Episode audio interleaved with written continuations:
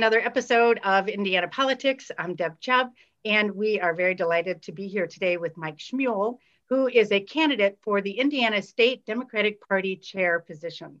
So I want to start out with a little bio uh, about you, Mike. I know uh, you grew up in South Bend and went to school here, and then uh, tootled off to Paris, I see, and then perhaps to DC, working in television production. Uh, and then um, ultimately came back, which we always, you know, are grateful for uh, big brains to come back to Indiana, and uh, worked on uh, uh, we call him Mayor Pete. Now we call him Secretary Pete. Uh, yep. Pete Buttigieg's mayoral campaign, and worked in his administration, and and then ultimately on his presidential campaign. And in the meantime, also worked on some congressional campaigns for Indiana candidates, Joe Donnelly, uh, Shelley Yoder, now State Senator Shelley Yoder from uh, yep. Senate District 40, yep. and Mel Hall, who ran for uh, INO2. Um, and so, um, and then in, uh, in that uh, journey, you also spent a couple of years on the State Central Committee, which, um, which I think is terrific. And I wonder, uh, well, first, my first question is, did you know um, Mayor Pete when you were both young growing up here in South Bend? Uh, I did, yeah. So it's actually a really interesting st- uh, story, Deb. Um, I first met Pete in eighth grade. Uh, he gave me a tour of high school. he was a freshman, and I showed up at St. Joe High School for a tour um, as a prospective student, and he was my tour guide. Um, and so I first met him uh, back then. We were friends in high school. Um, uh, he's a year older than me, obviously, and so he went off to to Harvard and Oxford. I went to Notre Dame right across the street. Um, but we rekindled when we both um, kind of moved back uh, to South Bend to get involved in politics. I was working for Joe Donnelly at the time, and Pete was running for uh, Indiana State Treasurer. And so that's how we kind of synced back up and started to talk about um, the future of our hometown and, and the future of our party. That's yeah. amazing. And so, and did you always have uh, aspirations in politics? Is that something you always wanted to do? I was always really interested in politics um, and journalism. Um, you know, I think that my dad had a big, big influence on that. He uh, taught at Notre Dame for a number of years, um, American studies and, and journalism, uh, you know, history and politics and the media. Um, and so that was always fascinating to me. Um, and I got my first start really in journalism. So I wrote for the school paper at Notre Dame. Um, I interned for Tim Russert at NBC News in 2004. Um, and then I worked at the Washington Post for three years um, in the newsroom there um, before moving back home to work for for Joe Donnelly. And so I always knew that I was interested in sort of media and journalism and also politics and campaigns. Um, and I've been really fortunate to to do both. And great. And then and now you're eh, back in South Bend, and um, although you're running for uh, Democratic Party chair, uh, yeah. you're actually in the capital investment uh, business. Yeah, so I do. I have a few uh, interesting um, projects that I work on. One is I work with Heartland Ventures. So it's a small venture capital fund that was founded in South Bend a few years ago. Uh, we've expanded over the last few years. So we have um, some people in Indianapolis and Columbus, Ohio. Um, and we, have hired actually a few uh, new people over the last year. Um, and what we basically do is we connect existing um, companies um, in Indiana and Ohio, so manufacturers, um, you know, sort of pretty big multi-family generation corporations with technology that's being developed um, outside of uh, outside of the heartland. So could be California, could be New York or Boston or someplace else, and we kind of bring those those parties together. Um, and it's been really uh, enriching work. Um, you know, it's been challenging with COVID, but um, really enjoy the team and, and really enjoy the work there. Yeah. Oh, interesting. Um, yeah. yeah I, and I, you know, brings to mind um, our Republican U.S. senators' recent comment about, you know, uh, Indiana is doing poorly because we, you know, we're so uneducated. Mm. Yeah, I saw there's a big Brookings uh, report out on on manufacturing, and and Indiana is really, I think, lagging in a, in a bunch of categories, and um, a big part of that is technology and tech adoption, and I think that's something that that all workers throughout Indiana um, could use, and we need to adopt more and more of that across our state. Yeah. Well, and wouldn't yeah. it be nice if um, the senator supported some more um, educational resources for Indiana yeah. to mm-hmm. improve that situation? Yeah. Um, and you're also um, uh, you you're now in the uh, tavern business as well, right? Uh, yes, so that is a that is a fun project. Um, I bought with a business partner last fall Joe's Tavern, which is an old um, neighborhood historic um, bar in, uh, in, the near west side of South Bend. Um, so it's a very classic uh, tavern. Uh, it's been around since 1905. Um, and so it's been through prohibition and different owners and all this stuff. And uh, a business partner and I are, are, refurbishing it, rehabbing it, and hope to open um, sometime this year. We'll see. But uh, it's got a great history, great tradition with food and Notre Dame sports and um, politicians and and all these things. And so um, it's a really cool um, project, and I'm delighted that I'm able to do it and invest in in my hometown. It's something that I wanted to do for a while. Yeah. That's great. Well, yeah. so you have a terrific journey uh, for such a young guy. But yeah. um, so yeah. so let's start. Let's talk more about the Democratic Party in Indiana. Sure. Um, this is this is the meat of the issue, isn't it?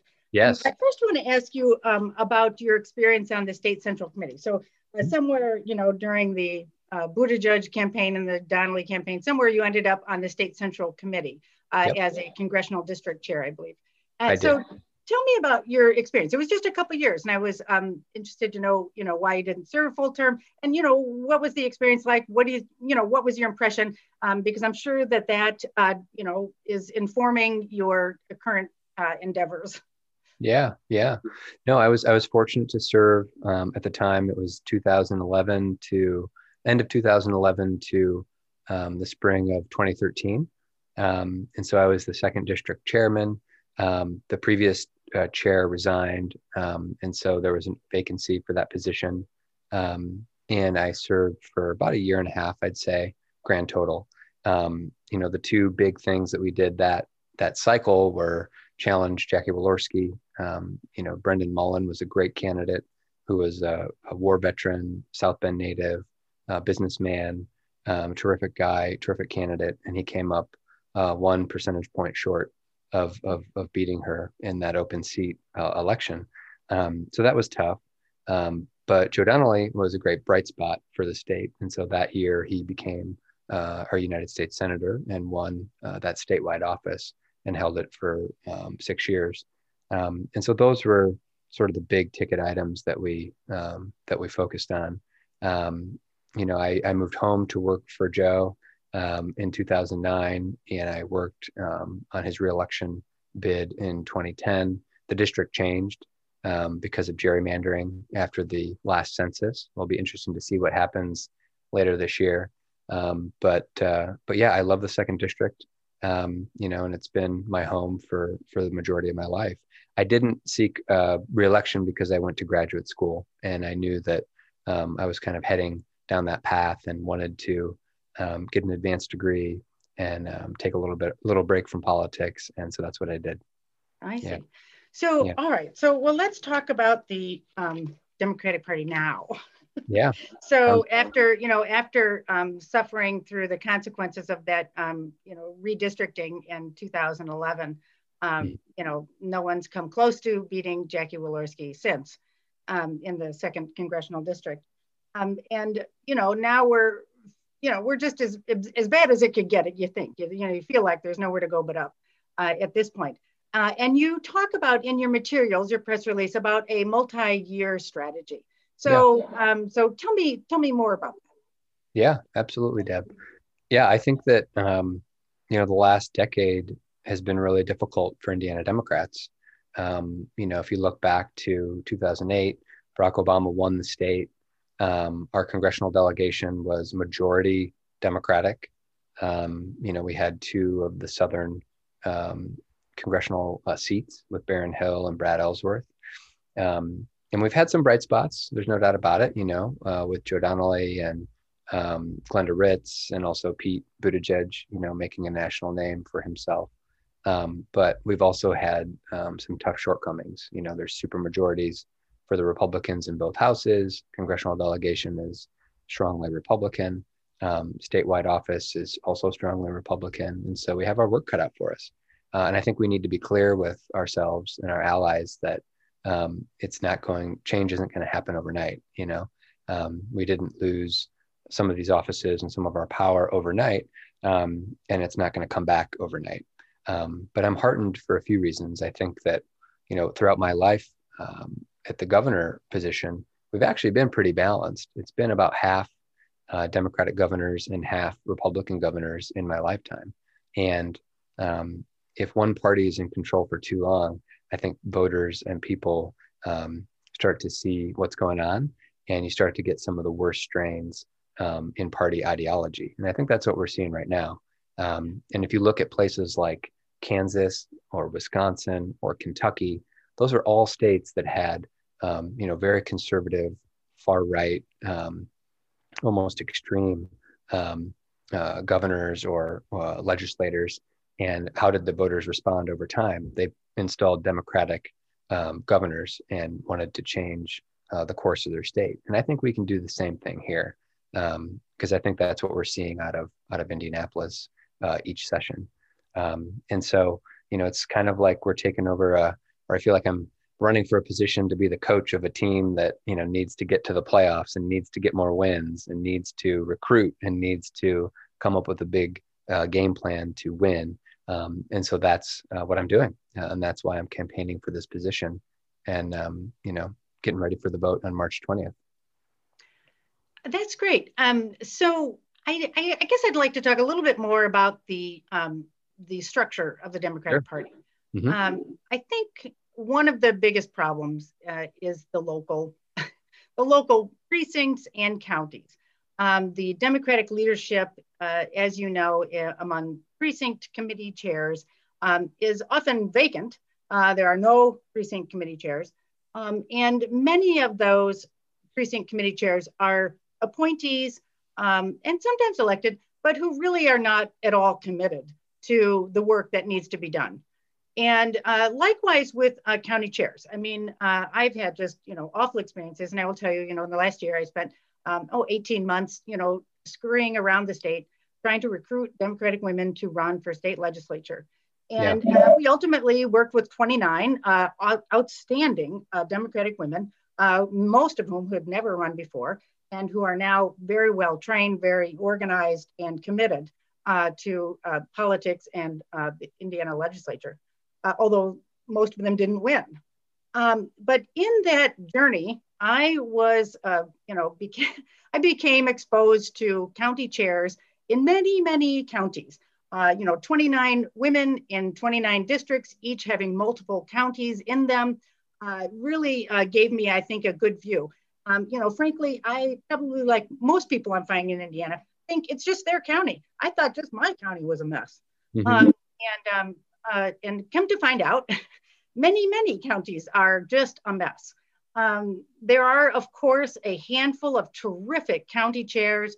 Uh, you know, Edie Hardcastle was wonderful, amazing, innovative, terrific. Uh, Jennifer Crossley's terrific. Uh, Lita Rouser in uh, Cass County's terrific. Evelyn Brown's outstanding. So there are some really wonderful county chairs out there, but there, no, there's 92 counties. And for the most part, uh, it feels like they are um, desperately clutching for control of a little fiefdom uh, and are often very exclusive um, uh, to anyone who wants to, you know, come in and do anything. And so what I have seen uh, is this dynamic emerge, which is uh, exclusive county chair organizations um, who uh, you know don't want anyone coming in with any new ideas or anything. Uh, and so what happens is those people who are very enthusiastic about democratic politics, they start a club. They start a democratic club. So then you've got a county party organization. Then you've got a county democratic club, and sometimes that club is becomes exclusive as well. Mm. Uh, and so then another club emerges. Mm-hmm. So then you've got these, you know, fractured democratic efforts, uh, duplicating work, um, and uh, not providing uh, a very efficient uh, operation. And so uh, in my travels around the state, that is what I have seen. I have seen many, many counties with these multiple democratic organizations um, who don't work together um, and who are often some kind of adversarial in some cases. Um, so what are you going to do about that? Uh, and I will say, along with that, part of you know part of the problem that creates this problem is that the structure of the party doesn't include any incentive for uh, people in your position or congressional district positions to, um, to hold anyone below them accountable. Mm-hmm. Um, as we know, there's no incentive because those are the people that vote for that person. So in your case, the, count, the congressional district chairs vote for you, uh, mm-hmm. and county chairs vote for congressional district chairs. And so there's no real incentive system uh, for, for anyone to hold anyone below them accountable. So, mm-hmm. okay, that was a lot. And um, so um, so I, I, will accept whatever you know you can do to address that problem. Let me know what what is it you think you could do to help those problems. Yeah, no, I mean it's a great it's a great question. Um, I mean I think that over the last few decades you've seen um, you know a deterioration of a precinct committee structure in a lot of places around the United States. You know, you think back to um, the heyday of sort of machine politics and mm-hmm. all that kind of stuff, where precinct lists were were filled and controlled and people lived in those specific neighborhoods and being a precinct person really meant something and you know the party um, was in many ways a lot more lockstep you know i think with with what was going on um, and now you know I, I, see it in in our home county here and, and other places where you know you don't necessarily have to live even in your precinct to be that precinct person um, and so I think it needs to be looked at. I think a few things. I think one of the reasons why I'm running is to build out that strategic plan that I talked about, a multi-year strategic plan that gets people to believe in the party, gets people excited about the party, and gets people to invest in the party. Um, and I think that if we can start to do that, we can get more alignment with the county chairs um, and county activists, county volunteers, um, all those folks to to know where they plug into the to the system. Um, and so I think that showing people what the game plan is, I think can help to bring some alignment to the process. Um, I think going on the other side of the street is um, having the state party and the national party and other efforts um, give more resources, perhaps, to county parties um, through either, um, you know, if it's uh, planning, if it's data, if it's financial, if it's organizing, if it's staff, um, you know, giving a little bit more structure to the county and regional um, party uh, organizations so they have a little bit more to help kind of keep them organized and kind of guide them along um, on this multi-year uh, journey that we're all going to be on together. Um, I think that oftentimes, you know, as you said, some chairs are on the ball, they know what's going on, they're tech savvy, they fill their slate, their ballot, um, and they're and they're going forward. Other chairs, you know, for whatever reasons, may not have um, those resources, the time, uh, et cetera, um, to to put forward for for those efforts. And we need to make sure that every county in Indiana has at least the tools, a toolbox, a guidebook to do what they want to do and what they need to do. Um, and the last thing I'll say is, you know, I think that there should be a little bit more um, kind of structure and transparency around the precinct um, organization uh, level. I think that um, it's a way to strengthen our party at the grassroots, at the neighborhood level, at the community level, at the city level, at the county level. Um, and I think that the party can help um, devise ways for county chairs to do that um, because we need all of our counties to be strengthened um, and to and to rebuild in the years ahead. Um, you know, I don't think a patchwork of of, of different strategies or or maybe personalities or you know um, elected officials or different things should should maybe be the the guy the, the course for this i think it should be here's the playbook here's the guidebook here's where we can be our best uh, the best party we can be and let's go for that moving forward uh, great i think um, I, I, will say uh, in my experience um, yeah. there is an appetite there is definitely an appetite there are women all over this state who are extremely enthusiastic um, yeah. about uh, moving the Democratic Party uh, forward and getting Democratic um, candidates elected. Um, yeah. I think you know women suffered more than most in these last four years, and mm-hmm. so um, there is there is a, absolutely an appetite, but they uh, those women have been consistently met with you know, kind of a, you know, pat on the head and a, you know, move over, you know, never mind, we don't need you um, yeah. kind of attitude. and um, and something you know needs to change. Uh, you know, uh, people like to say, uh, and I've heard Democratic county chairs say it. Um, well, you know, we don't need to do it. I mean, where are they going to go? And uh, and, a, and a, a, very wonderful woman uh, at that meeting stood up and said, "I'll tell you where they're going to go. They're going to go home. They're not going to vote. You know, if you treat people like that, they just will not vote." Uh, yeah. So uh, I think that really, um, you know, says it all. And uh, and I, I, guess you know I I'd like to hear you know uh, how you um, you know plan to engage these this women as a constituency as well as other minority communities. Yeah, and it's it's one of my um, I sort of have five pillars to my candidacy, uh, which I can walk through in a little bit, Deb. Um, but one of those is bringing more people into the process, and I think that that um, falls under this this pillar. Is that the dem- one of the reasons why I'm a Democrat and I love the Democratic Party is we have a place for everybody, and you know we are a big tent party, um, and we can bring everybody into our fold um, and the diversity of our party is something to be celebrated. Um, and so that's one of the big reasons why I'm a Democrat. You know, on the Pete for America campaign, it was um, I was proud that we were a majority uh, female uh, campaign, um, and we also paid women more than men um, at the end of the day. And so um, there was parity, but slightly more for for women on our on our payroll across the board, and had a lot of prominent uh, women in leadership positions. Um, and I would try to do the same with the Indiana, Indiana Democratic Party. You know, I'm running alongside Myla Eldridge, who's the Marion County clerk, the first African American clerk elected in Marion County. Um, she's a fantastic voting rights ag- advocate um, and a great leader for our state from the from the central part of the state. Um, and so she will have a seat at every table that I'm at uh, to lead our party forward. I also think the staff that you hire, um, that you bring on, uh, has to represent not just Indiana, not just our country, but the future. It needs to represent the future of Indiana and the future of the United States. And so that um, is all voices uh, at the table uh, that need to be there and prominent female voices. Um, I think also uh, candidate recruitment and how we go out and find great people to run.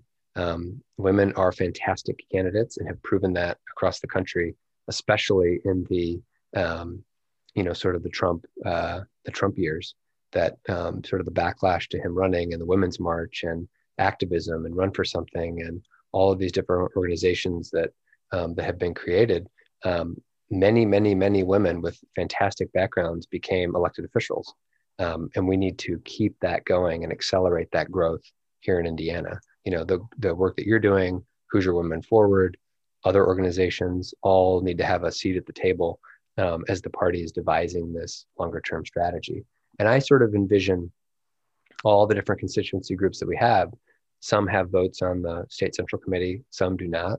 We need to have more, I think, collaboration and communication on the long term prospects for our party.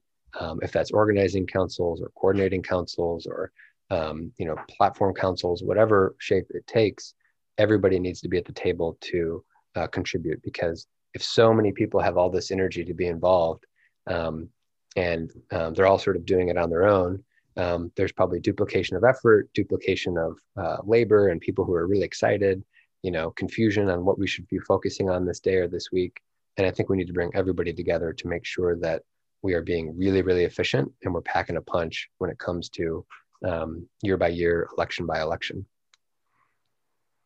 that's great. I, and so, and that of course reminds me of the current situation at the State Central Committee, where uh, in where uh, African Americans have a caucus with a vote, um, LGBTQ plus community has a caucus with a vote, um, Latinx has a, a, caucus with a vote, I, I yep. believe, and uh, um, uh, uh, in, young Democrats have a caucus with a vote, um, and possibly labor. I think there's labor. Labor has a caucus with a vote. So, mm-hmm. um, but not women. Women uh, do not have a caucus. Um, and I will say, despite my own um, uh, efforts in uh, uh establishing that at the 2018 State Democratic Convention by collecting uh, over 700 petition signatures uh, and having that um, resolution to create a women's caucus with a vote um, passed by the resolutions committee and also passed in the entire package that the entire convention delegation passed, um, but then was, um, you know, sent down uh, the toilet by um, your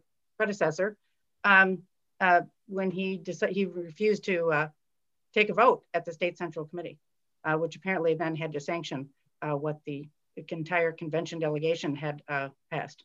Mm-hmm. Um, and then two and a half years later, after sending it to the rules committee, where everything goes to die, suddenly there's um, some sort of uh, council, which I can't even figure out what it does. It has it clearly has no vote, uh, and I don't even know what it is. So again, you know, again, feels like another you know pat on the head and uh, you know a nudge to the side. Get get out of the you know be quiet now. So uh, I will tell you that's been a it's been a terrible experience for me. Mm. But of course, uh, it doesn't make me go away. Makes me makes me more angry, and um, makes me more incentivized to make a point.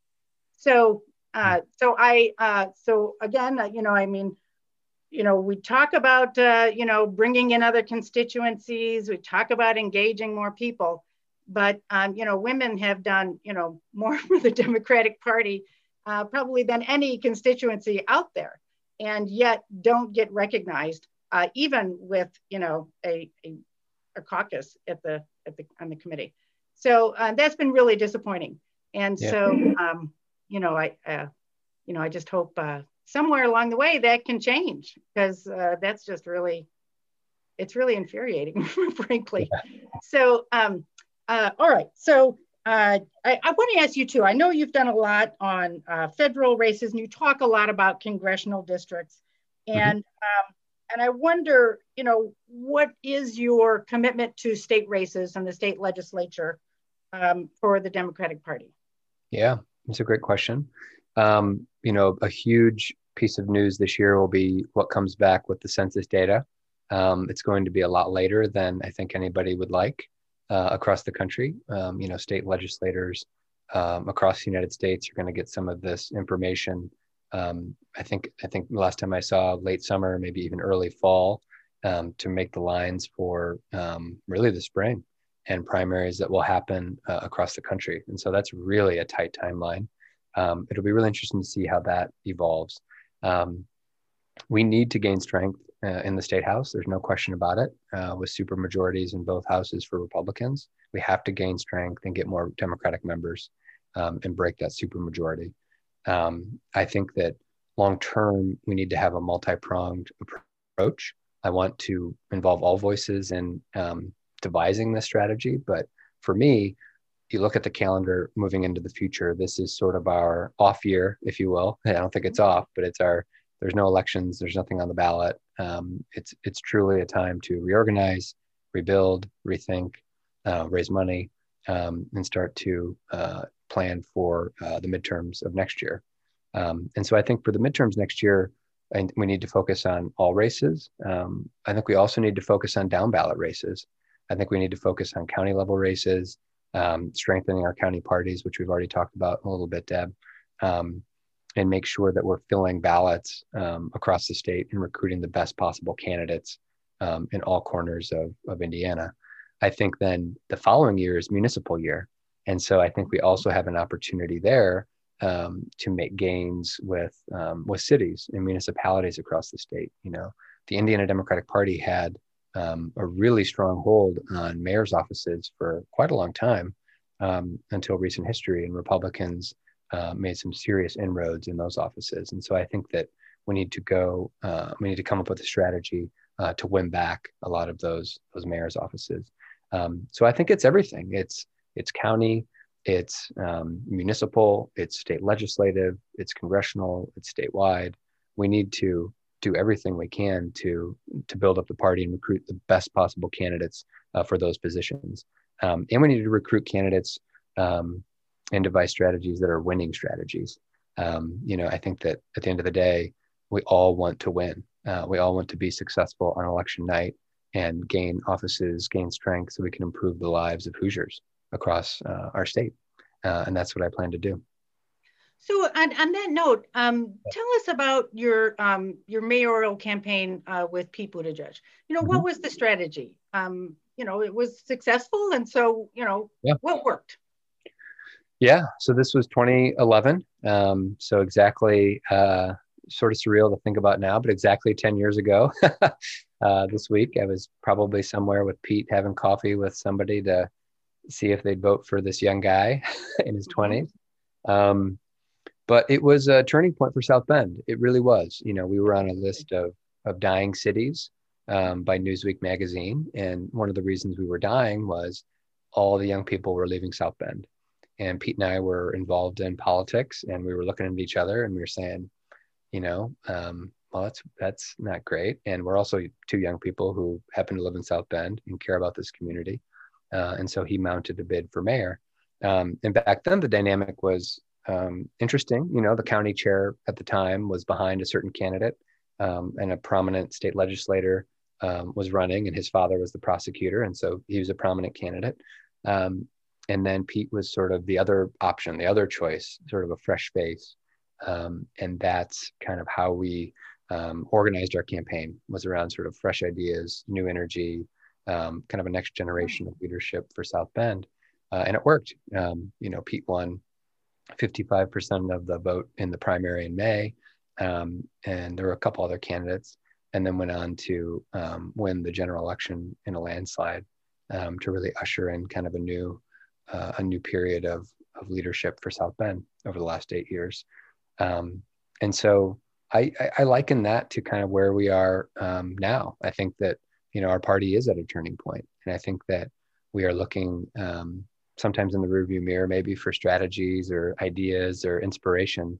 When one of the things that I really love about politics is the blend and the and the mixture of of tradition, values, and kind of what came before you with innovation, technology, new ideas, um, young people being involved and being inspired for the first time. And if you can put those things together, um, you can really, you know, magic can happen. And you know, you've been to campaign headquarters, as have I, and you you see all the people from different backgrounds, different ages, working together for the same goal. Um, and that's what I'd like to do with the party. I, I, would really, really like to bridge sort of all these different maybe wings or ideas or um, passions, and make sure that we're all together marching to the same uh, to the same drum beat um, because there's just too much at stake, and um, we need to go up from here. Well, that's great. And I mean, it really makes me wonder if that stra- same strategy would work on a state level. Um, yeah. Uh, you know, it, it certainly is um, a new, innovative idea, and yeah, and uh, and it would be terrific if if that could be adopted. And so, mm-hmm. um, and part of um, part of your other materials talk about um, you know your common sense message, and um, you know, uh, is that is that your common sense message, or is it you know is it something else? I don't know. Yeah, no, I think it is. I think it is. And I think that, um, you know, I think um, I keep going back to kind of like the multi year strategy and, and everything like that. But I think that Democrats across Indiana, um, whoever you are, if you are a county chair, if you are a volunteer, if you are just a voter who votes Democratic regularly, if you're, um, um, you know, a poll worker, if, if you're an elected official, uh, whoever you are, I think that if you're an Indiana Democrat um, or interested in becoming an Indiana Democrat, because the Republicans are kind of in disarray, we need to have a clear, I think, um, articulation about who we are, what we stand for, where we're going, um, and where we want to uh, take the state. Um, because I think if we start to do that in a very simple, clear, straightforward way, using all these different tactics um, that we've that we've talked about a little bit, Deb, that um, you know, with offered with a choice and competition, um, you know, and and well-financed campaigns and well-run campaigns with great candidates. Um, I think that more and more people are going to start to move to to our side on a lot of issues, um, and and that's what I want to help build. I want to help guide that with with people all across our state. All right, great. Okay, so um, we're almost out of time. So um, I do want to ask you um, uh, for any final words of wisdom. I love, you know, I, this is, you know, I always get really great answers when I ask that. So, so I want to ask you for that. Yeah, words of wisdom. Wow. Well, um, I guess I guess my my final thing would just be, um, you know, Joe Kernan was a former uh, was the last Democratic governor of um, Indiana, and he was also a former mayor of South Bend, and he was a friend and a great guy, great character, so much fun. Um, and he sat me down once, and Pete, Pete and I once, and said, you know, so much in politics is out of your control, and so you got to focus on what you can control and what you can uh, help move forward. Um, and I think we're, I think that's a, a valuable lesson because there's so much noise out there. There's so much misinformation, disinformation. Um, you know, the the media landscape is really dominated by national news. Um, there's a lot of a lack of information at the sort of the local level in many communities across Indiana. Um, and I think that we need to get back to some basics as a party, um, you know. And so I'm approaching this from kind of a blank canvas. Um, all ideas are welcome. That we need to really reimagine um, the future of the Indiana Democratic Party because it's been a tough few cycles. Um, but it doesn't have to be this way forever, and I don't think it will be. Um, I, I think what one of the things that I've seen over the last two weeks Deb, and I announced my candidacy two weeks ago today, is just how much passion and excitement and love for the Indiana Democratic Party there is out there, and that people really, really, really want to be involved. And um, if we can harness that, um, kind of catch that lightning in a bottle, um, then I think we can really do anything. And I think we can start to win races up and down the ballot in the years ahead. That's great. All right, terrific. All right, well, and as to um, local information in Indiana, you know, that's what I'm attempting to do is really to try yeah. to provide that uh, that uh, a bit of a drink of water in a, a desert of information uh, here in Indiana concerning local politics. So, um, so uh, thank you for joining me. And um, and uh, this is on a podcast as well on Spotify. And so, if anyone is interested, oh yeah, please go and subscribe or follow. I'm so you know, like working, still working on this. Yep. But um, but yeah, please do that if you can. And um, thank you so much for joining me. And um, you know, uh, all the best. I'm sure we'll see you around. I assume no matter what, you will be involved. I hope. And uh, and uh, and we'll we'll be meeting again. Sounds good, Deb. Thank you so all much. Right. Thank you.